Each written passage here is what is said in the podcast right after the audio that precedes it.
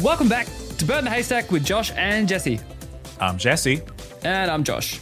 And this is a show all about saving the best and burning the rest. It sure is. And today, we are coming at you live from my couch and Jesse's office. Yes, my office. Welcome to my office. You'll notice these $1 million paintings in the background, but you know what's more important than that? The books in this shelf because of knowledge. Knowledge! Oh, man. Have you ever seen any of those? This wasn't going to be, this isn't my question of the week, but just have you ever seen those like the daily habits of a rich person videos where it's like, here's my morning routine, and it's do these 7 things and you will be a billionaire just like me. Yeah. Half of them end up being like product reviews of, I use Neutrogena Skincare Plus Pro in the morning. It helps my skin to be revitalized and it makes people like me more, so I make more money. Yeah, or it's like a sly ad for their own things. Like, wear these T-shirts that I wear and I make. Yeah, yeah. You can't be a billionaire without it.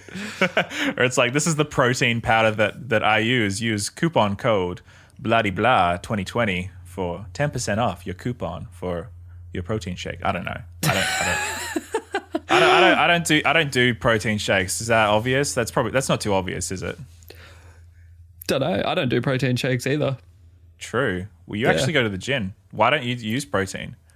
Just can't be bothered paying for it. Well, okay. So, if I got it, I'd have to get vegan protein, which is substantially more expensive than regular protein. So can you get soy protein?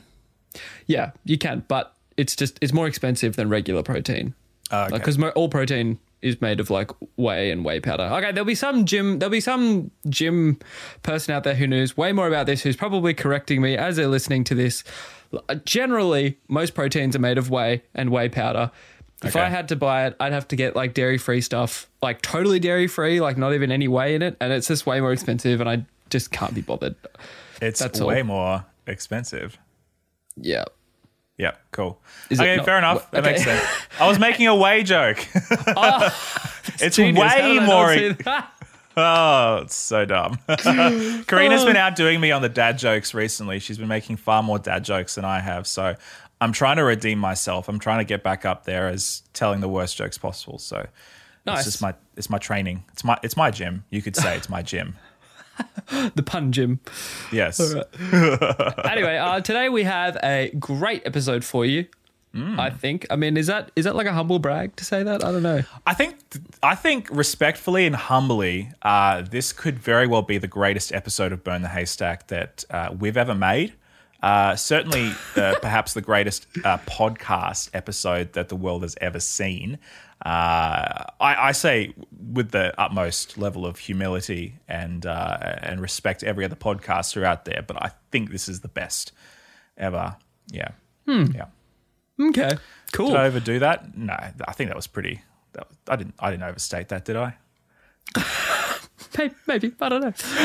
Okay, no. So today we are going to be doing a subreddit review. You may have seen these on YouTube, and if you have, then this is what we're doing. But we're actually going to be reviewing a fairly, I would say, small, obscure subreddit. It's not the most... It's like 2.1, 2.3K subs on this. And by the way, maybe we should... explain what a subreddit is before. Yeah. Should we explain that? Yeah. So, okay, for anybody who doesn't know, Reddit is a website where you can obviously make a profile and post things. But it's a message board. It's a message board, essentially. Yeah, that's a good... Yeah, yeah. Or like a forum. Forum. And like it's made up of subreddits. So each subreddit is based on a particular topic or a person or something. So there's subreddits for... pretty much everything. I've never found something that there wasn't a subreddit for. So like there's things from volcanoes to just pictures to funny gifs to memes, all the way through to there's an r/Adventism subreddit, which if you're listening and you're on Reddit, you should go and join because not much is happening there. So it has 1.3 thousand subs, so it's fairly small. Yeah. So, and there's different like political leaning ones, and there's even just entire joke subreddits. Like, what's that one with like helicopters with arms? Oh yeah, yeah. And it's just different helicopters, and they Photoshop arms on. And I really like really like real life doodles. That one's a great one, where they have like a gif of something, and then somebody like doodles a little face and arms and something on it, and they animate it. It's pretty cute. Yeah. They're great. So both Jesse and I, we've bonded a lot over Reddit because it's something we both enjoy using. Josh introduced me to Reddit for the first time. Did I really? But, yeah. When you showed me, this is going back to Avondale days. This is going back to like 2012. I did not know this. We had a class together, and you were showing me all this random stuff while we were in class, supposed to be listening to our teacher, whoever it was. And you were showing me all this funny stuff, and I was like, "Where is this all from?" He's like, "You were like, oh, it's just from Reddit, bro." I'm like, "I don't know what Reddit is," and so I went on Reddit and I made an account, and then the rest is history. Wow. Yeah, I did not know that. Yeah, there you go. So yeah, so I've been using Reddit for years.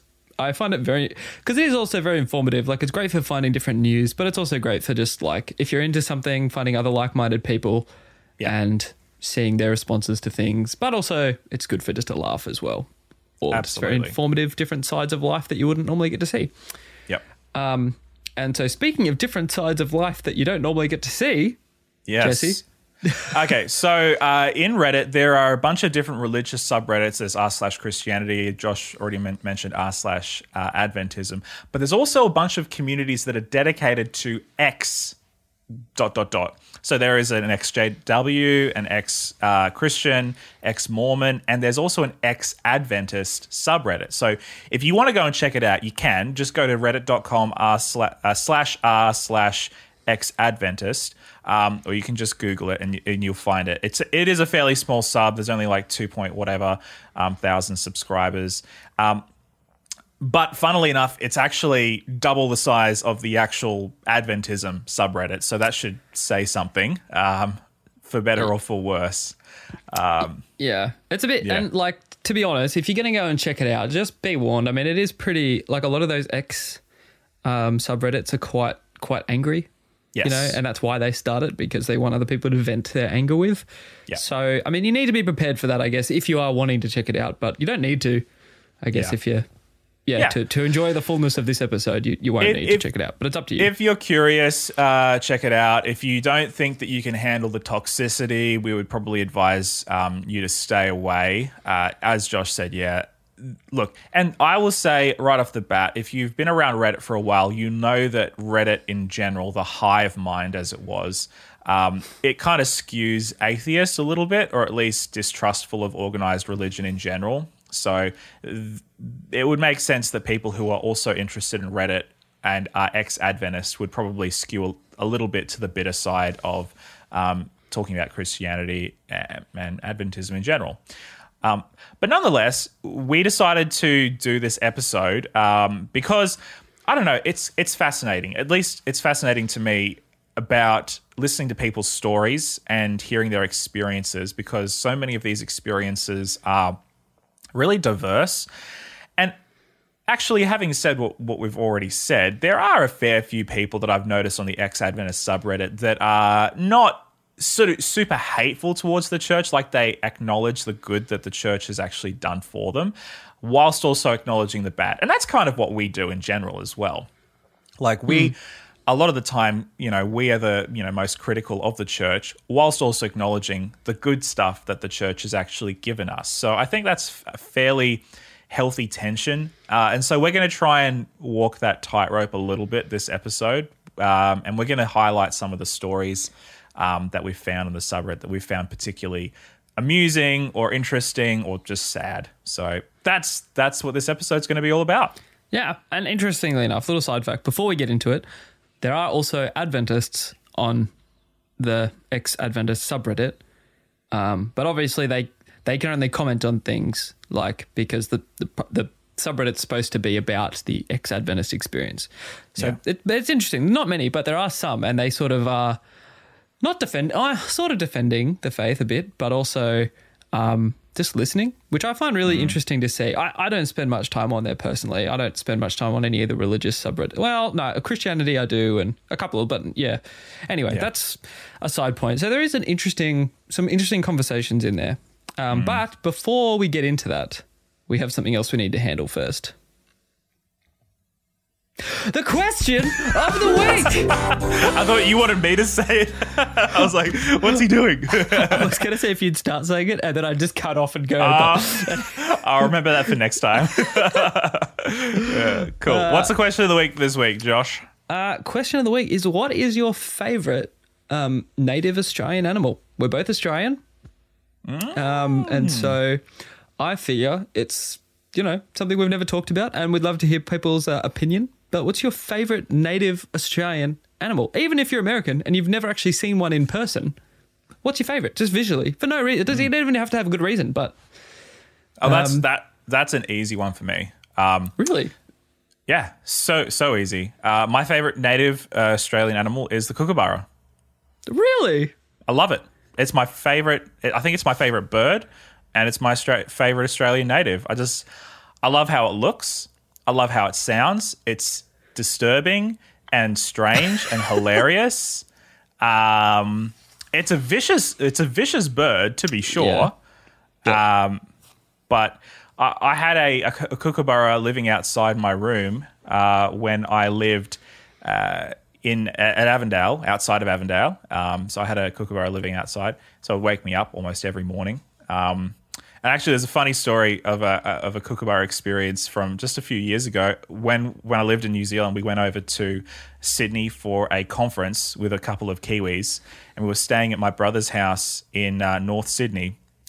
And if you know North Sydney, you know there's a lot of bush there, beautiful spot. And we were basically perched outside a bushy region at his house. In the morning, we woke up to kookaburras, and all the Kiwis were absolutely terrified by the sound. They'd never heard the sound of a kookaburra before. In fact, one of them asked me, they were like, "Jesse, I didn't know that monkeys lived in Australia." Oh. I could see how you'd get that. That kind of makes sense, I guess. Yeah. But I love kookaburras, man. I love them. That's cool. Pro tip, never ever try and hand feed a kookaburra. They'll probably bite your finger off, I'm assuming. They'll bite your whole hand. No matter how delicate you are with it, yeah. Not that I've done it, but I've seen enough videos of people trying to do it to know never, ever try and hand feed a kookaburra. My goodness. Yeah. I'm pretty torn, actually. I find this really hard, but I really have always liked the platypus a lot. Mm. Yeah. Amazing creature. Yeah, I don't know. I'm kind of torn between that and a wombat. I've always really liked wombats too. And I had this... I've always had this great idea. Well, I think it's since like my early teenage years of like, if I ever got into making a comic book, and now I know I'm probably never going to do this in my life, so I'm okay if somebody steals the idea, but just at least give me credit, please. The idea is like the Combat Wombat. And it's like a really, like I picture it like, I don't know if you've ever seen like Gears of War. Yeah. Really buff guys in like this kind of like, comically so. Yeah, like comically so. They have, huge guns or whatever with chainsaws and stuff and all this armor. And I'm just like, imagine that kind of built, massive frame, but it's a wombat. And it's the Combat Wombat. The Combat Wombat. Australia's secret super weapon. Yeah, it'd be like a comic book, but it's like kind of comedic, but also kind of awesome. That is 100% awesome. I love that. Thanks, man. So, yeah, if anybody's an artist and wants to make it come to life for me, yeah, we'll change our album artwork to feature the Combat Wombat. That can be our new logo. I will start a dedicated Combat Wombat podcast. That's amazing. Oh, that's so good. Oh my word. Yeah, that's cool. My dream. So yeah, I don't know. I'm kind of torn between a platypus and a wombat. Yeah. Oh man, wombats. Did you get many wombats in Victoria? I don't know. Sort of. Do you get many down there? When I lived on the farm, yeah. Okay. You kind of had to, like, if you're ever walking at night, you had to be careful. Oh, not so much in the paddocks, but like at the edge of the paddocks or like in the bush, you had to be really careful because you could fall into a wombat hole. Yeah. And they were real. Yeah, they're huge, and they're like, and wombats are they're pretty territorial too. Like if you get in their hole, like, and you know, we had the dogs and stuff, and they were trained to chase rabbits. But if you saw them going to like towards a hole that looked a bit bigger than a rabbit hole, you're like, "No, turn around, come back," because they won't come back out of that. Yeah. Yeah, no, 100%. 100%, yeah. It was the same because when I lived on a farm growing up as well, heaps of wombat holes everywhere. And they used to get the mange. Did they get the mange when you were on the farm? Mange? What do you mean, mange? So it's like a skin disease where their skin would start like rotting and their fur would start matting. And it over time it makes them blind and eventually it kills them. A horrible disease. I didn't know about that. If they did, they might have. I don't know. I didn't know about that. Yeah. Yeah. No, yeah, wombats, I like wombats, but I've almost hit them in my car so many times growing up because they would just wander across the road, and where I used to live was really foggy, so it would get real foggy and then you'd have to be like real careful. When I was dating Karina, I almost got hit while we were driving along late at night. Thought it was like a plastic bag or something like that, and I just swerved at the last second. It was this huge wombat because they get big, man. They're like they're huge. They're huge, absolute units. Like, they're heavy. They're thick, I guess, for lack of a better word. Yep. I have two friends who have hit wombats in their cars. Both times, the wombat walked away, and the car was a write-off. Yep. Both times. Yep. It's like hitting a boulder. Yeah. Yeah. So there you go, American friends. If you ever come to Australia, watch wombats are cute. You can look at them, but don't mess with them. There's a reason I have that idea for a combat wombat, right? I believe that there used to be a giant wombat. Oh yeah, like in the Diprotodon, meaning two forward teeth. It's an extinct marsupial native to Australia.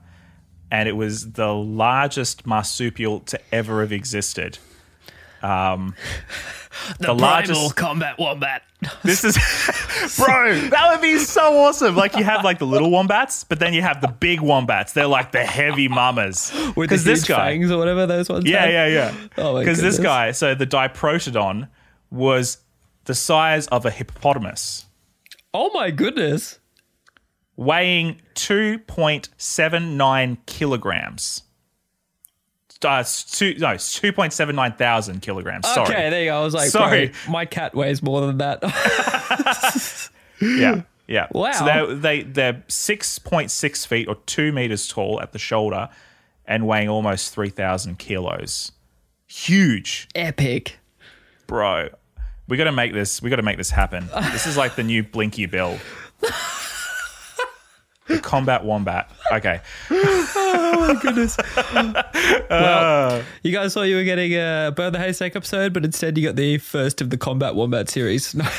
Okay. It was a long day out in the Nullarbor. The sun was shining brightly down. Are there wombats in the Nullarbor? Okay, no, we're going to get too distracted if we keep talking about this. Probably not, but I don't know. Who knows? Anyway.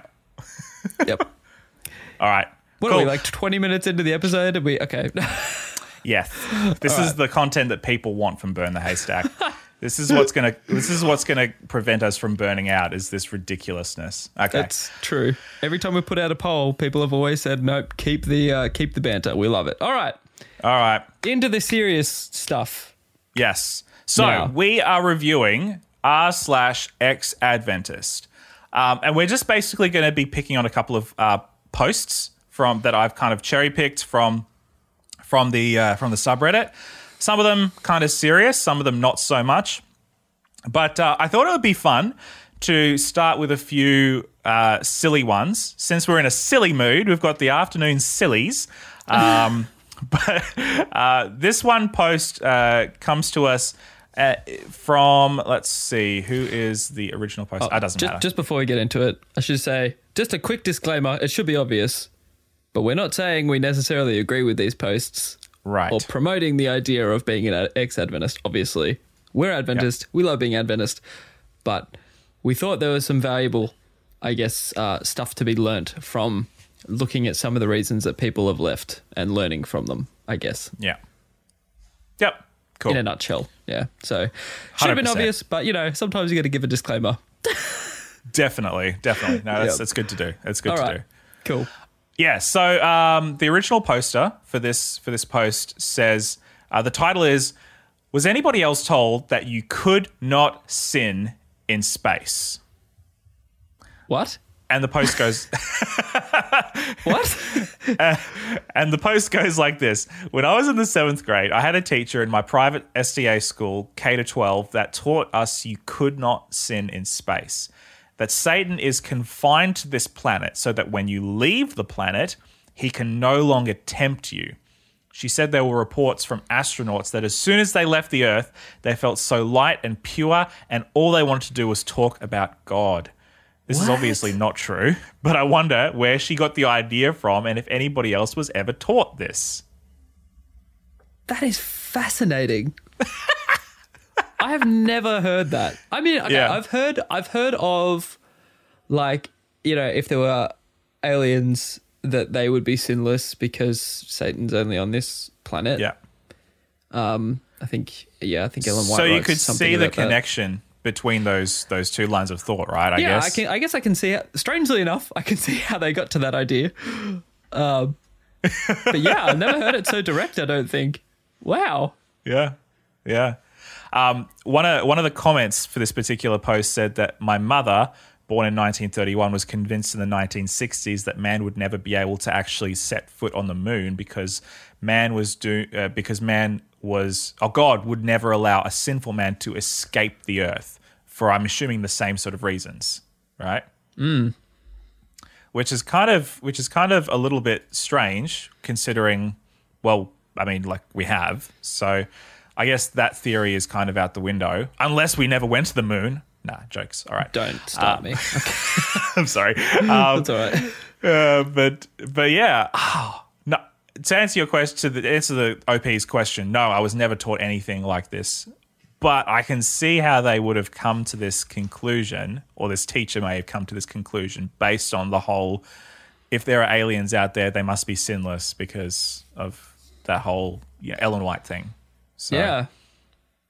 Yeah, I mean, it does present a lot of interesting ideas. I mean, if that astronaut thing, it would be interesting to see if there were any cases like that, like if they, I've never looked into it, I might look into it, but yeah, just to see if there were astronauts who felt like, I don't know, when they left Earth, they left, I guess you could maybe feel like you've left a lot of your problems, especially probably people who've just left with the SpaceX launch. It probably left at a time when Earth's going through some stuff, so they're probably feeling like, man, it's probably nice to take a break from all that, but I'm sure they care about their families and all that. So obviously, it doesn't.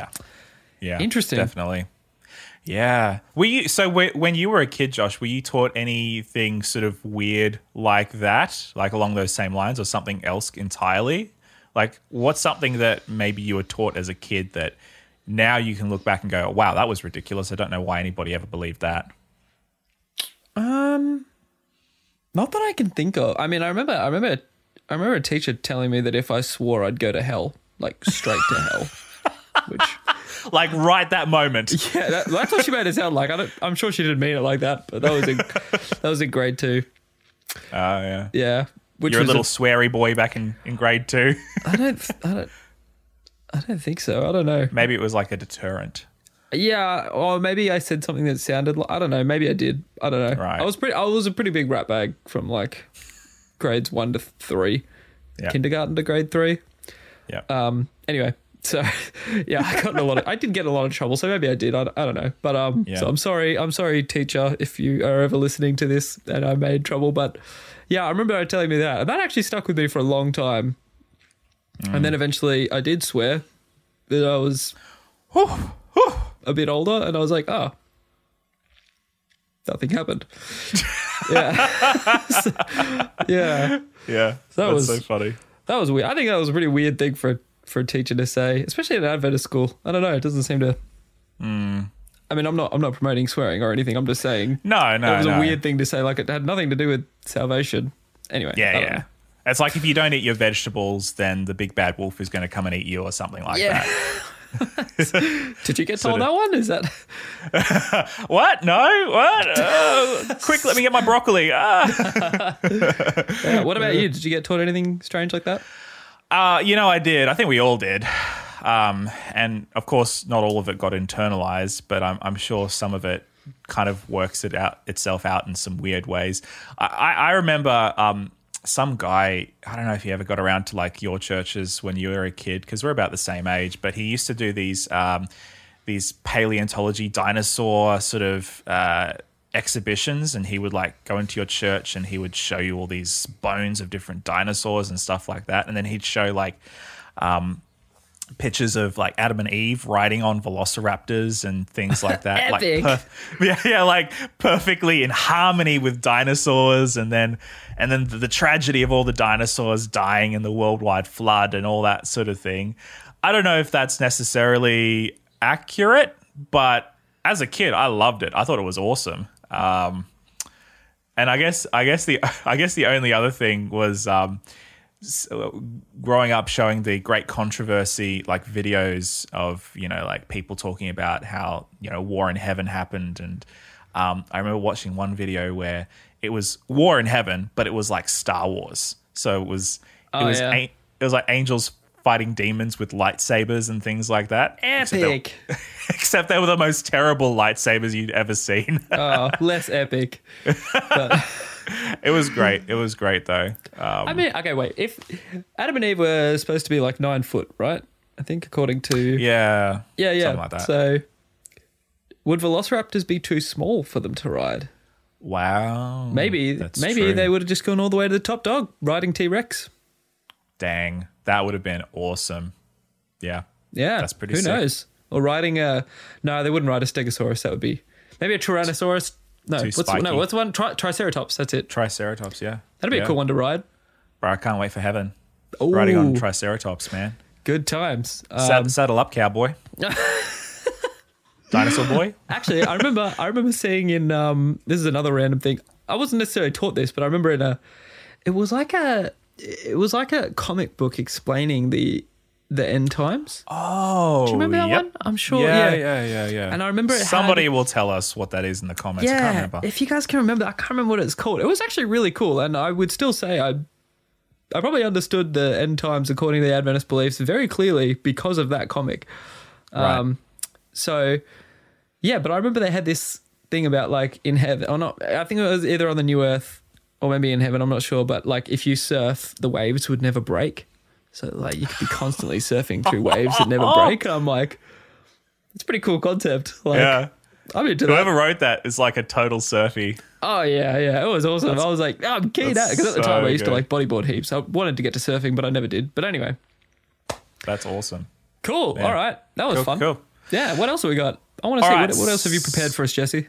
Something I prepared earlier. This next post comes to us... it says just fun Adventist things. So this poster, original poster says, what are some of the things that are like total Adventist things that are totally like difficult to break free from? So like, oh, okay. So like even though they're ex-Adventist, they're still, like, okay. Yeah. So, see if we can add any to this list, but I'll just rattle off a couple if you like. So being way too into conspiracy theories. Yeah. I have interacted with a few ex-Adventists, and yes, they are still very much into conspiracy theories. There you go. Yeah, proof is in the pudding. This next one resonates with me really well, not being able to dance if my life depended on it. I definitely resonate with that. I mean, cannot dance at all. I cannot dance either. Yeah. Yeah. Yeah. I don't know. What is it with dancing? Because, like, here's the thing. Okay, this is one of those things, like maybe like alcohol. Like, in the Bible, dancing is often portrayed as both being negative in some sense and also positive in another sense. I would say probably more positive than negative, but I'm not a Bible theologian, so don't quote me on that. But for some reason, like, we've taken on this whole thing that dancing is evil, or like dancing will lead to sex, and that's a bad thing. I would say there is definitely some dancing that I'm okay staying away from. Oh, you know totally. I mean? Totally. Yeah, yeah. But Fortnite dancing? What? Okay. Yeah, what about when TikTok? I see kids what about doing TikTok that? Dances, you know? Where do they fall now? When I see kids doing those, I just want to... It just makes me mad. You just want to join in? Oh, okay. Mm-hmm. No, okay. Totally. No, I don't know what it is. I don't know. It's so funny. But to this day, I think even if I... even if I was to stop being an Adventist, which I'm not going to, but even if I was, I still don't think that I would be able to dance. Like, I've tried. I'm married to an Islander, man. They have this dance called the Sega. It's amazing. It's very, I don't know. I think it's a little bit sexual, but they get into it, and it's like this cultural dance. And there are many other cultures in the world that, like, you know, their dances are like part of who they are as a culture. Yeah, totally. Yeah. You know? But I just cannot bring myself to do it, even though I have no rational reason why. I'm just not good at it. I don't like doing it. It makes me feel weird, and I can't do it. I just can't do it. Interesting. I'm broken, man. Okay, anyway. Okay. What else? Next on the list of things you can't get over, above average camping skills. Oh, my goodness. Josh, the best Pathfinder in the world, right? No, I was never. I mean, I was a Pathfinder for 2 months and I quit because I was just really bad at it. So this does not resonate. Again, my friends who are ex-Adventist, on the weekend, they go camping and everybody's always like, man, how do you know how to do all this stuff so well? I hear it all the time.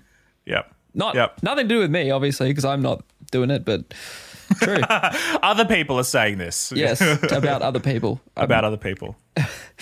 Yes. The Pathfinder skills.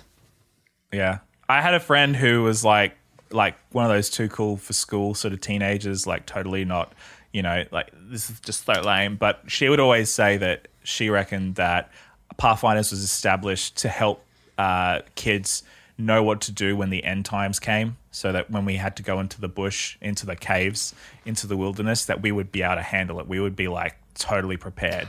I think that is actually part of it. I think that is part of the origin of it. Yeah, I'm pretty sure. But again, I'm no Pathfinder expert. Somebody tell us in the comments, is that the true origin of Pathfinders? I want to know. Next on the list is random cravings for veggie meat. I don't know, is that true for everybody? Yeah. I don't know. I didn't grow up with veggie meat, but now since I've had it more, I actually randomly will crave it sometimes. I do get some cravings for Nutrilene from time to time. I do quite like Nutrilene. Nutrilene's pretty good, man. I mean, the first couple of times you have it, it's always like, what is this? But then after that, you just get used to it. It's good. Nutrilene seems to be the most divisive of the veggie meats. Like, I think most people can probably jive with nut meat because it kind of, I guess maybe it has that more meaty texture, perhaps, especially if you fry it. But Nutrilene is kind of more slimy. I don't know. Yeah, it's a bit different. It. Yeah, I don't know. I definitely prefer Nutrilene over nut meat personally. I find nut meat a bit too overpowering. Okay, interesting. Whatever I put it in, all I can taste is the nut meat. Sure. I don't think it's bad. I just think I'm saying I prefer. Just I don't want to get any hate in the comments, you know. My mum used to cube up a bunch of Nutrilene and put it in pasta and things like that. Mwah. Bit of Nutrilene, some cheese. Oh, amazing. Just fun. Amazing. Yeah. All right, should we crack on? Okay, next one is obsession with Halloween to make up for lost time. Oh, my goodness. I can kind of get this, maybe, but I don't really care too much about Halloween. Not because of the Adventist thing, but because it's so American, and I kind of have a little bit of a distaste for that. Yeah, we're in a bit of a different boat there, I think. Yeah, no. Cool. Next is unconsciously avoiding pork and seafood or indulging in them whenever possible, but no in between. Yeah. I will say, okay, the few times I have dwelled in ex-Adventist to look at some things, it was just an abundance of photos of them eating bacon. And I'm kind of thinking to myself, like, is that it? Is that the reason? Like, it's not very, like... It's like mum and dad told me not to listen to rock and roll, and so I'm going to turn myself into a member of KISS or something like that with the hair and makeup. Like, I'm going to totally go overboard because my parents told me not to. Like, that kind of seems like that's part of the psyche a little bit. Maybe. I don't know. Yeah, it's hard to yeah, I don't know. It's hard to understand, I guess. It's, some ways it's easy to understand, and then in other ways it's really hard to understand. Yeah. Sort of in relation to what we've already talked about is kind of rereading Harry Potter as an act of pure rebellion. Which I know that I think Harry Potter hatred is kind of different in different flavors of Adventism. I know of a lot of, like, especially younger kids today whose parents don't really have as much of an issue with it anymore. But I remember it being very strong growing up. Yeah. I've never read the books. There was a huge campaign at my school because I think we had the first book in my school for a little bit. Wow. Yeah. And then all of a sudden or maybe that first one or two book, I don't know. Anyway, it was at my school library, I think, and I was at an Adventist school. I think, I don't know, I was struggling to remember, but I remember the principal then made this huge campaign, got the book out of the school, and then he made this campaign to get the books out of all the Adventist schools in Australia. Oh, my goodness. Yeah. Oh. He was like the principal of my school. I'm pretty sure he was the guy who, maybe, I'm not sure. Yeah, I remember all the tracts and the little pamphlets that they would hand out about witchcraft and infecting your home and Satan's influence and all that sort of stuff. Yeah, wasn't my I don't know. Anyway, but I remember I'm sure it started in Sydney. Okay. When I was in Sydney going, and yeah, they just wiped. But it's interesting now, like reading, like talking to a bunch of people my age, because like our age group is like the Harry Potter fans, because like we grew up millennials, yeah, like the same age. As Star Wars, Potter, much, Lord of the Rings, Harry Potter. Yeah. And like so many of them, because their parents banned it, they read the books. Absolutely. And so there's a lot of Harry Potter fans in Adventism now because of the huge push against it, which I find kind of funny. It is kind of funny. I guess it's kind of like that whole thing of like, don't think about an elephant. And that just makes you want it, you think about it even more, you know? Yeah. I don't know. So I found it interesting. I will say I have never read the books because I don't really want to, but I have seen the movies as an adult, and I thought they were okay. Maybe not amazing, but I thought they were okay. I guess I kind of missed out on watching them as a child, which I, watching especially the first couple of movies, it's pretty obvious, okay, this is aimed at kids. Kind of missed out. So, oh well, It is what it is. So I'm going to bundle these next three, the last three, into one because I think they all go together. The last three are never completely getting over your paranoia of an eventual apocalypse and the end of the world as you know it, paired with a hard-to-shake victim complex and repressed mental health issues. Wow, those are pretty deep actually compared to all the rest of this. They get like super deep, like they jump straight off the dive board like towards the very end. I think they kind of all go together in a way, that whole idea of paranoia, the whole victim complex and the repressed mental health issues, I think is definitely a hallmark of a certain flavour of Adventism. For better, well, I would say for better or for worse, but it's pretty much for worse. Yeah. Well, I mean, I'm going to say like Adventists, I don't think Adventists are the only ones who have that like paranoia over an apocalypse. I'd say that's definitely actually pretty universal. Well, maybe not universal, but it's definitely well beyond just Christianity. Like remember 2012, like and the end of the Mayan calendar or whatever. Like everybody was on that craze. That wasn't an Adventist thing. In fact, the Adventists were probably the people who were like, no, this isn't how it ends, you know. So, it's tough because you can't, like, okay, all three of those, you could definitely say your previous religious beliefs played a part in them, but could you necessarily blame them 100% on that? I don't know. I think that a lot of Adventists, Adventist pastors, Adventist administrators, if they don't outright refute the conspiracy theorists, and the apocalypse predictors, I think over the years we have allowed them the space to have that voice and we haven't necessarily refuted them, which I think is in some ways an affirmation or an acknowledgement that they might be right. So I think that in staying silent on some of these issues, like predicting the world, Like there's a I'm not going to say his name, quote-unquote evangelist, who has predicted that the world will end in 2027. So that's the latest soft date setting. But this has happened all throughout. I thought the world was going to end in 2000. Then we all thought the world was going to end in 2012. Now I'm going to be surprised if we make it through 2020, to be honest. But bro, worst year so far. Oh man. Anyway. You know, I had a Sabbath school teacher who told me that the world was going to end by 2014.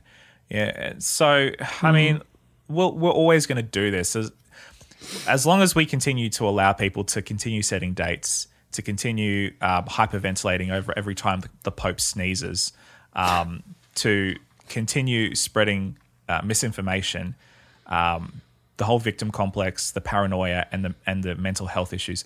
And this does cause some serious mental health issues in people. That's just going to continue, sad as it may be, but that's just the nature of the beast. No pun intended. Yeah. Nice. I will say something interesting. You know, I've read a lot of stuff about people leaving churches and having big mental issues from it. And I will say I am really grateful, and I don't know what this person's experience with Adventism was like, but I've seen a massive push in the last close to 10 years, if not 10 years, of like pushing mental health care from the church, you know, and providing really great resources. It's not perfect, but I think the church, at least in Australia and New Zealand, I've seen them taking massive strides into mental health care and, you know, I don't know, like I think it's been really cool to see. And like our health message now has a huge incorporation of mental health and doing things for your mental health. So I think that's like really cool that the church is learning from its past, and it'd be interesting to see like these sort of posts, people claiming they have, you know, mental health issues from their time in church. And I'm not saying it's not true, but it'd be interesting to see them, if they could see what the church was doing now, and the way it's trying to do its best to provide care for people and to promote mental health within our church. I think it'd be really interesting to hear their opinion about it. I don't know. Yeah. Yeah, absolutely. Yeah, I think that's great. We got a long way to go, but I think we are making strides. That's a hopeful message. Thank you, Josh. No problem. Okay, so let's move on, I think. Yep. Unless there's anything else. Cool. Good. Moving on to a post called "Anyone else feeling like this religion has robbed them of a normal childhood?" Oh, wow. Yeah, pretty messed up. So the poster says this: I remember growing up as an SDA and also attended public school, so I was in between two different worlds as a kid. Saturday mornings always had the best cartoons, truth. And I always remember being sad that I always missed out, especially since DVRs weren't huge at the time. I remember Saturdays were always extremely boring. Kids were into sports at my school, but I was never able to be on any of the teams because games happened to be on Fridays and Saturdays. When you get to high school, playing on a sports team is a good way to socialize, find a group, but your chances of making a team at a tryout against kids who are playing in youth league since grade school is pretty slim. In many ways, with how strict it was, I felt like I had no way to have my own identity. Certain styles of clothing and piercings were banned, and music was always looked at as evil unless it was Christian. When Christian music, a lot of the time was really half-assed with much lower levels of production. Even the listenable ones like Hillsong were banned due to the use of drums. I low-key think about how my childhood would have been better if I had grown up in a home that had nothing to do with this wacky religion, not having to be the odd one out all the time. Wow. I definitely resonate with this one. I don't know about you, Josh. I know you had a much more tumultuous childhood probably than I did. Mine was fairly straight down the center. It was kind of this is how it was the whole time. Coming from a fairly conservative family, we kind of didn't change that much. We were kind of always the same. But I resonate with this. I loved cricket as a kid. I was never able to join any teams because they always played on Saturdays. I was homeschooled, so I even had less socialization than this kid did. The most socialization I had was at church, Pathfinder events, our homeschool group, which was populated with kids even weirder than I was. I don't know. I remember the whole Sabbath thing as well, like waiting for the sun to set so that we could turn the TV on to watch our Saturday night movies. That was how it was. Here's a funny thing. I had a friend who was a bit older than me, a couple of years older than me, and he was able to listen to, you remember Wow Hits? Oh yeah, solid. The best Christian music from like the early 2000s or 90s. But my parents were not okay with that stuff because, again, it had drums and all that sort of thing in it, and they weren't okay with any of that stuff. Yeah. I would get my friend who had Wow Hits to burn me copies of the CDs, which I would then play. CDs, oh bro. Snap! Bring me back. All right. And I would play them in secret. And I had this whole set of Wow Hits 2001, 2002, 2003. That my parents weren't aware of because I would put my headphones on and I would be under my sheets. No, I probably wouldn't be under my sheets, but I like, you know, yeah. That was what it was like. Act of rebellion was listening to worship music. You know what I mean? Like, and that was you rebelling. Yeah. Like, I'm listening to church music. Like, that's yeah, wow. Music about Jesus. Suck it. Yeah. Yeah. No, I mean, like, to be honest, I don't really resonate with this one personally. Okay. I mean, I was never really into sports, so for me, you know, not being able to play Saturday sports, it was never a big deal. And I always really enjoyed Sabbath, even though I would spend a lot of time at church, like pretty much 9 to 5 on because my mum was a pastor. Yeah. But I always enjoyed it. I had good friends. I had good stuff to do. Yeah, I don't know, like, I never felt too restricted in the things I wanted to do because of my faith. I don't know. Yeah. Like, interesting. Yeah. Yeah. Just being honest, like I'm really sad that this person feels like this, but yeah, I don't personally resonate with it. Mm. No, that's cool. Yeah. And I guess that's the thing. Everybody's experiences are different. Yeah. I had a lot of friends who had that same sort of opinion of Sabbath though. Like they would just be hanging out for the sun to set. Like they were just like, man, I just can't stand it. Or they would dread when sunsets on Friday because they're like, oh no, it's Sabbath. We have to just sit at home and do nothing. But yeah, I don't know. We didn't like Sabbath. For us was always really fun. Like we always had, like I always really enjoyed it because it was like, oh good, I don't have to do any homework. I don't have to go to school. Like I get to go to church. Like I always really. Yeah, Sabbath was pitted as a really fun time for me, but well, to be fair, you're also a glass half full kind of guy, so well, yeah, I guess so. Yeah, it's part of it. Yeah. Sometimes, sometimes I can be a bit, yeah, but yeah, I think this is, and again, I'm not a parent yet, so I can't really comment on it. But growing up, I always saw like there's a huge difference in like families who. They did whatever they could to make Sabbath really fun and enjoyable for their kids. And then families who they were just like super hardline and the kids, I don't know, they didn't really make it. I don't know. You could tell their kids didn't enjoy it, I guess, and their kids dreaded Sabbath. And that carried over, like whenever they had their own chance to do something, like to keep Sabbath themselves, it was like, I would do anything to not keep Sabbath is what they were thinking. Like you see them when they first go to Avondale or something and they're just like, yes, just like break loose. And yeah, and I was like, oh, it's sad to me that that's how they see it. Whereas for me, it was always like a gift. I mean, I went through my own time of learning and growing up in it and recreating it for myself. But yeah, I don't know. It's interesting. Yeah, no, that's good. And I think it's good to grapple with these things. Yeah. Josh, do you want to read the next one? Lonely After Leaving. Sure, I can do that. Cool. So the next one, do I have to say who the original poster is? Oh, I haven't been. Oh, okay. I mean, it's just like some random username. So okay, yeah. I can't even actually read that. All right. So this person says they are lonely after leaving and that they are a 19-year-old male. I think my whole life revolved around. They call it an archaic cult. All my family, friends, and enemies are Adventist. I've only been to Adventist schools and feel so isolated from the average person. It's so angering realizing how many friendships I ruined with secular friends because I could not participate in regular activities or entertainment of the weekend. My heart aches when I see all of my close friends are still participating in the culture and debating fairy tales with one another. How do I overcome this loneliness and build a new social circle given my past? Given my past with this. Mm. I love how he mentions that all his friends, family, and enemies are Adventist. Yeah, what the heck?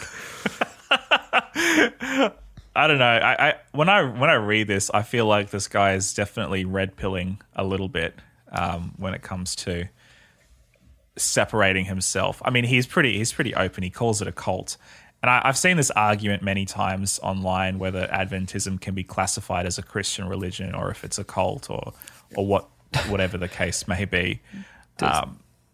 Anyway, that's another just a conversation. Yeah. We're riled up, but I'm like, nope, this is what this is about. I mean, I definitely don't agree. I guess all I'll say right now is I definitely don't agree with classing Adventism as a cult. I think that is wrong. I don't either. I would say that Adventism is I think 95% of Adventism is mainline Protestant, and then there's a 5% that has cultish vibes, but I think that 5% is not the majority of Adventists, and the behaviour that revolves around that 5% is not bought in by most Adventists. Hmm. But I can see how people would call it a cult, yeah. I think, is why I'm allowing that 5% margin. I can understand why people would think of it that way. Hmm. This is something that I think is very interesting, and it kind of piggybacks off the previous post about the guy missing out on other activities because of the religious affiliation and everything that goes along with it. I do wonder, and this is kind of like an interesting thought experiment maybe you want to think about, how many, if you are Adventist, how many of your friends are not? And what would happen if you decided to leave the church? Would you still have a support network? On the one hand, it feels like this guy's kind of burnt all of his bridges. That's the vibe that it kind of gives off now. And I know that not everybody would do that, like, you know, completely cut ties with everybody who is an Adventist.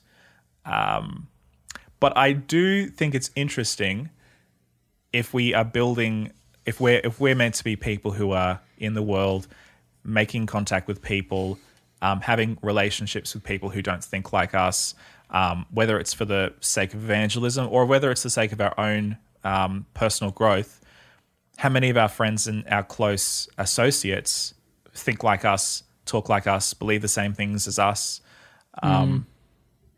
Yeah, that might be an interesting thought experiment for you to think about. And what does that say about, who you are as a person? Yeah, I mean, I've always personally thought there was huge value in having friends who saw the world differently. And I always I think I've talked about before how it's a bit of a struggle when you're a pastor moving to a new place because all your connections are only that of the church, which isn't bad. Like, I love my church, but it's hard to meet people outside of your church when, that's all you're doing. And it can be a little bit dangerous because then all your contacts are just in that same mindset. It can become a little bit unhealthy because you get that echo chamber experience. Yeah, I don't know. This is why personally, with church, I try and I don't want people's entire time to be filled up with just doing stuff with other church members or just doing church stuff. Yeah. I mean, be the church all the time, but I don't know. I try and keep church-based activities a bit lower so that people have more time to engage in a hobby that they enjoy with other people. You know what I mean? Join social circles. I don't know. I think that's really important. And you can see here, this person just feels so lonely now that they've left. And that's not that I want them to leave or anything, but it's sad that they feel like that, you know, that they're probably already spiraling a little bit. And unfortunately, if people have disowned them because they're not an Adventist anymore, that is not okay. Not okay at all. No, you have to love and nurture people like through their journey, and people are, there are going to be, like, we all have freedom of choice, and there are going to be people who choose to leave, and your love shouldn't be conditional on them being an Adventist. Sure, if the relationship gets toxic or whatever, and they get toxic, there's probably some space between them. But you can be toxic and believe everything, and be toxic and believe nothing. Yeah, very true. Very good point. But yeah. Like it's sad that. I get so sad when I read these experiences, because I'm like, man, like we should be better at loving people, you know. I agree. I mean, and at the end of the day, it's Jesus' words himself that says, "How are people going to know that you belong to me? That you are my disciples? It's through your love." Mm. I personally would love to see a church where this young guy could say, you know what? I don't believe any of the stuff anymore. I don't think that I'm an Adventist anymore. And instead of kicking him out, we would be like, okay, you're still welcome here. We're still going to love you. Nothing's changed. If you want to work out your stuff, then that's fine. If you want to work out outside the church, we'll continue to support you. We're not going to cut ties. I don't know how much of this is him cutting ties, how much of is them cutting ties. Yeah. There's so many unknowns, but that's what I hope for. That's what I hope that people can come to, where, you know, you could be an atheist being part of a community of Adventists, and that would be totally fine, you know? Yeah. That would be my dream. Yeah, like what's the thing about how you the order should be that, no, wait, the classical order with church is that you believe, you behave, and then you belong. Yep. Whereas like the real order should be you belong, and then if you believe, then we'll encourage you to behave differently. You know what I mean? Yep. Like yep. That's when we expect your behavior to change. But even if it doesn't, you still belong. Yeah. Yeah. Yeah. Like that's it seems so simple, you know? Yeah. Cool. All right. I think we have time for one more if we get through it. This is from a young woman. The title is, "Today I finally decided not to be an Adventist anymore." And her story goes like this. "Today I finally decided to stop carrying around all this guilt and shame with me, to stop being scared of being judged by the absolutely ridiculous rules, to stop caring about my family trying to pressure me to go back to church, and to stop feeling so scared about the judgy little undertones in their voices. I went to the shops today on Saturday and bought myself my first piece of jewelry, a ring, and went out with my friends afterwards and had a lovely cocktail. I decided to stop hiding who I am for the fear of being gossiped about. They claim to be full of love, and all they do is spend time gossiping about what sister is sinning in what way. I don't know if anyone else was a conservative Adventist, but it seems like it's a holiness competition. I grew up moderate Adventist, and then I got super extreme around age 20 and 21, wearing skirts that basically clean the sidewalk when I walked." The word is so funny, sorry. That's a funny way to say it. "Eating only the strictest vegan diet, 2 meals a day." And by the way, 2 meals a day because I think that's what Ellen White did. So that's the reason that people do that. "No vinegar, no mustards." Again, a suggestion from Ellen White. "I cut out spices due to the risk of irritating my stomach lining." Same thing. "Went to bed at 8 p.m. every night and woke up at 4 a.m. to 5 a.m. to do 2 hours of Bible study." Wow. "I went on, pretty insane. Went on mission trips to convert the heathens, got deeply involved in an even worse kind of Adventist group that were completely bonkers. How did I have such luck as to find them?" Do you want to comment, or do you want me to keep going? No, keep going. Yeah, this is all interesting. Right. She goes on to say, "My mental health was off the charts. I would cry nonstop for hours about how sinful I was and how hopeless I felt that no matter what, how hard I'd cry, nothing ever seemed to change for me. I never got over all these horrific sins that I was struggling with. It tore up my mental health. I was always pleading in my head constantly for God to help me in such deep desperation, always on the verge of tears. It was so unhealthy. I realized how hypocritical all the people in the conservative groups were. They were doing all the things that they told us. They were doing all the exact things they told us was a sin to do. Dating, dressing, eating. Left that group at age 21 and slowly started losing my belief bit by bit. Glad I didn't have to attend all-night prayer sessions anymore and that I didn't have to spend my weekends cooking for brothers in my God-given role as a woman. I was glad to get rid of all the judging and gossiping sisters. I found myself an amazing, moral, non-Adventist, non-Christian boyfriend at age 23. He was kinder than all the men I had ever met at church. I stopped going to church, I moved far away from home, and I'm the happiest and healthiest that I've ever been mentally. I remember when what I wanted the most was to stay at home, to be a stay-at-home wife. Now I'm an engineer at a huge multinational company and not some slave. This morning I woke up and decided that I'm not ashamed of who I am anymore and that I wouldn't hide the transition I've made anymore. I feel like a new person and I can't wait to embrace who I truly am, to start making myself happy and to stop pleasing others. I refuse to feel like I'm doing something wrong. I feel so unburdened and free. Wow. Man. Like... oh, there's so much to unpack there. I don't even know. Yeah. You know, like I'm, and by the way, this is posted 6 months ago, guys. This is not like a 20-year-old post. This is 6 months ago that this sort of thing is still happening in our church. Yeah. Like, so I'm assuming she's probably 23, 24 at the time, maybe, you know. So this is like just a few years ago. This is not like 1997 or whatever. A few years ago. So she got her first non-Christian boyfriend at age 23. Now she's an engineer. So It might be a couple of years on from that. It might be a year. Who knows? Well, she doesn't say. I mean, it was posted 6 months ago and it says, today I finally just started stop being an Adventist anymore. Oh, but I guess we don't know where that...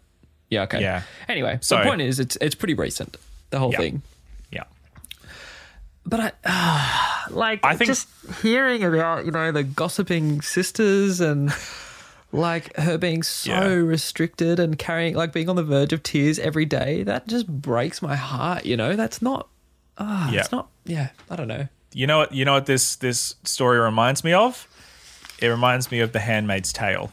Oh my goodness, you're so right. You know? Yep. Like this is what The Handmaid's Tale is actually building towards. Like this is sort of the stepping stone to get to that dystopian future. Minus a few even political and other things. Absolutely, anyway, yeah. But this is the picture. Like this is how that ends up happening, if it ends up happening, which I hope it never does. But like she even talks about stuff like, you know, woman being a subservient in the kitchen, all that sort of stuff, which. Ironically, is a deeply Calvinist sort of take on the woman's role, which is totally against what most traditional or mainline Adventists should believe. I say should. Both of us are actually the cooks of our households. That is true. Comically enough. We're both also pastors, Anyway. Yeah. I just find it so... I mean... I went out to the shops today on Saturday, bought myself my first piece of jewelry, which is a ring. It's not even a necklace. It's a ring, which is the most, adorable sort of thing to wear. And then she went and had a cocktail. And I'm imagining that to most people who are not Christians or Adventists, that would probably sound like the most mundane thing in the world, which I guess is what makes it so crazy. That to an Adventist, if you are an Adventist and if you tend to be more right... side of center, that would probably come off as being very, very not okay. So it's just like it's almost like to me, like she left an Adventism that to me, it's like it's not even the same Adventist experience I've had. Parts of it, I guess, but like. Yep. No, look, I had limited contact with people like this when I was growing up, but I think luckily my parents were wise enough to not fully invest their time and effort into these people. Sadly, and I'm going to make a big assumption here, I'm going to assume she's American because most of the people in the subreddit are Americans. Sadly, I think this is probably more of an American thing. However, it is present in Australia and New Zealand and the rest of the world for that matter. But I think that a lot of this is very Americanized. I guess it just feels so sad that anybody would ever get to this point. And I wonder, and there's no way to know this, but I wonder how many people are involved in these groups and are having the same exact struggles that she is. Is everybody having like a collective, cognitive dissonance? Like, you know, we're all acting the same way because we know we think it's the right thing to do, even if everything in our being grinds against that. Like, oh man, that's rough if that's true. And here, like, how she was like, and the leaders are being hypocrites, and I'm like, oh, that's the worst, eh? Like, yep. Her leaders are telling her to do stuff that, not to do stuff that they're doing, and that just makes it all so. It's like a whole nother layer of burden to wear. Like, yeah, like sounds bad. I'm happy that she is now in a much better place mentally, and she feels like healthier. You know, like I'm sad that our church did that. I mean, I don't even feel like it was our church in a way. It feels like an offshoot of our church that did that. Well, she does. But it's hard to say. Yeah. She mentions that there's another group that she was involved with. She doesn't name them, but you can probably think of one or two groups that fit the description. Yes. But at the same time, like, I'm happy that she's healthier, but it's just like, man, why? Like, how do we build communities that don't make people feel like this? How do we build communities that, I don't know, actually encourage people to feel like they're living their best and healthiest life? Yeah. No, not to feel like it. How do we make communities where people are living their best and healthiest, you know? Yeah, 100%. 100%. Like, I don't know, like mental, physical health, everything. Like how do we, where they don't feel isolated in it, and if they have struggles, they can talk about it. Yeah. And it's okay. It's so hard. So I'm moving my laptop around a lot, but yeah. Yeah, so many questions this brings up and so many things I want to tackle, and but I don't. Yeah. I don't know. Well, I think one of the parts of this discussion is that awkward tension that we find ourselves in, because we don't have the answers to all of this, but I think it is our duty to look at this and to be uncomfortable. And if you're listening to what we're saying and you're uncomfortable, then I think that's the right reaction. And I think that discomfort should force us to have these discussions about what's appropriate, what's inappropriate, about our tradition. What are some of the things that we need to start working on seriously, like seriously? And what do we do with these uncomfortable parts of our tradition? And it's not something that I think Josh and I can just tell you, because, you know, everybody's different. Everybody comes from a different place, and we're all exposed to different flavors of Adventism. There is not one uniform answer to what is Adventism. But I think that knowing what we know, and look, these are the stories that you're not going to hear in church because they're not good for the church. It's not good for the church for these stories to be told. These stories all paint the church in a mostly negative light, but these stories exist for a reason.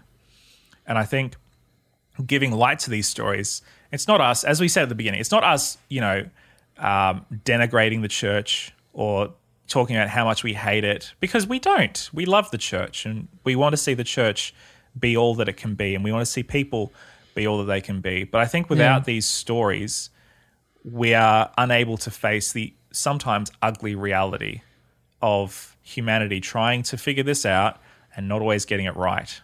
And that's an ugly reality we all have to face in ourselves, and we have to face as a community.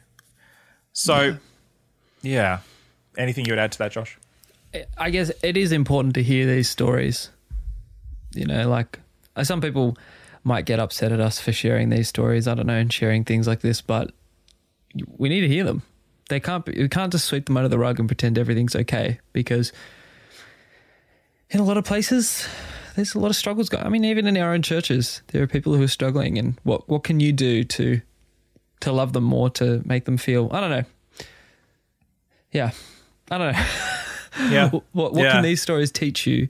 Not like, how can these stories fuel you to be angry against the church? That's not what we're trying to do. We're trying to say, what can we learn from these stories to grow and be better and help people in better ways? I don't know. I feel like I'm just repeating what you said, but anyway. No, not at all. I think, look, honestly, this is the last thing that I want to say.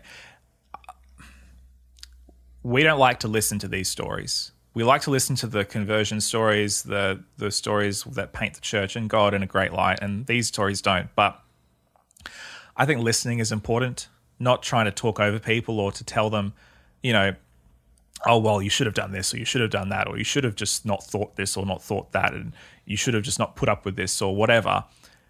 I think there is power in listening and hearing people, empathizing with them, even if you think they may have made mistakes and partly to blame. And I'm not saying that any of these people are to blame for the situations they found themselves in, but I just think that the more that we can listen and not try and overrule them with our own logic or our own, trying to find the right answer, which is so counterintuitive to an Adventist. We just want to find the right answer, and we just want to figure it out, and we want to make it all work together. But I think just sitting and listening can be the most powerful thing that we can do. And I think that's why these stories are so powerful. Yeah. So true. Yeah. Okay. Well, I think maybe we'll leave it there. We'd love to hear your feedback, everyone, on this. We'd love to know your thoughts on some of these stories, and I don't know, maybe we need to. Maybe if you think we need to do more of this, there's heaps more that we could dig into. We just chose a few, but. Well, yeah, Jesse was the curator today. And so, yeah, I definitely learned a lot from this episode. So I hope you guys did too. And we'd love to hear feedback on all of it. So the best place to find all things Burn the Haystack is, of course, burnthehaystack.org. Make sure you go there. It's got links to all our social media and even a contact form and our blog, our beautiful, beautiful blog. Mm. Yeah. Mm. And if you want to wear Burn the Haystack wherever you go, spread the gospel, that is saving the best and burning the rest, you can buy our merch also on our website. And if you want to hear more, just hit that smash that subscribe button, whether you're on a podcatching app or whether you're on YouTube. And if you want to help us out, leave a review on the podcatching app of your choice. Yeah, totally. We love you guys. Stay awesome. That is Josh and Jesse out. Sweet. Cool. Zoom just randomly broke for me. I don't know why. What randomly broke? Zoom. Oh. Yeah. So that last 10 minutes or so, I'm not sure if we're going to get that in the video, but I'll see how it...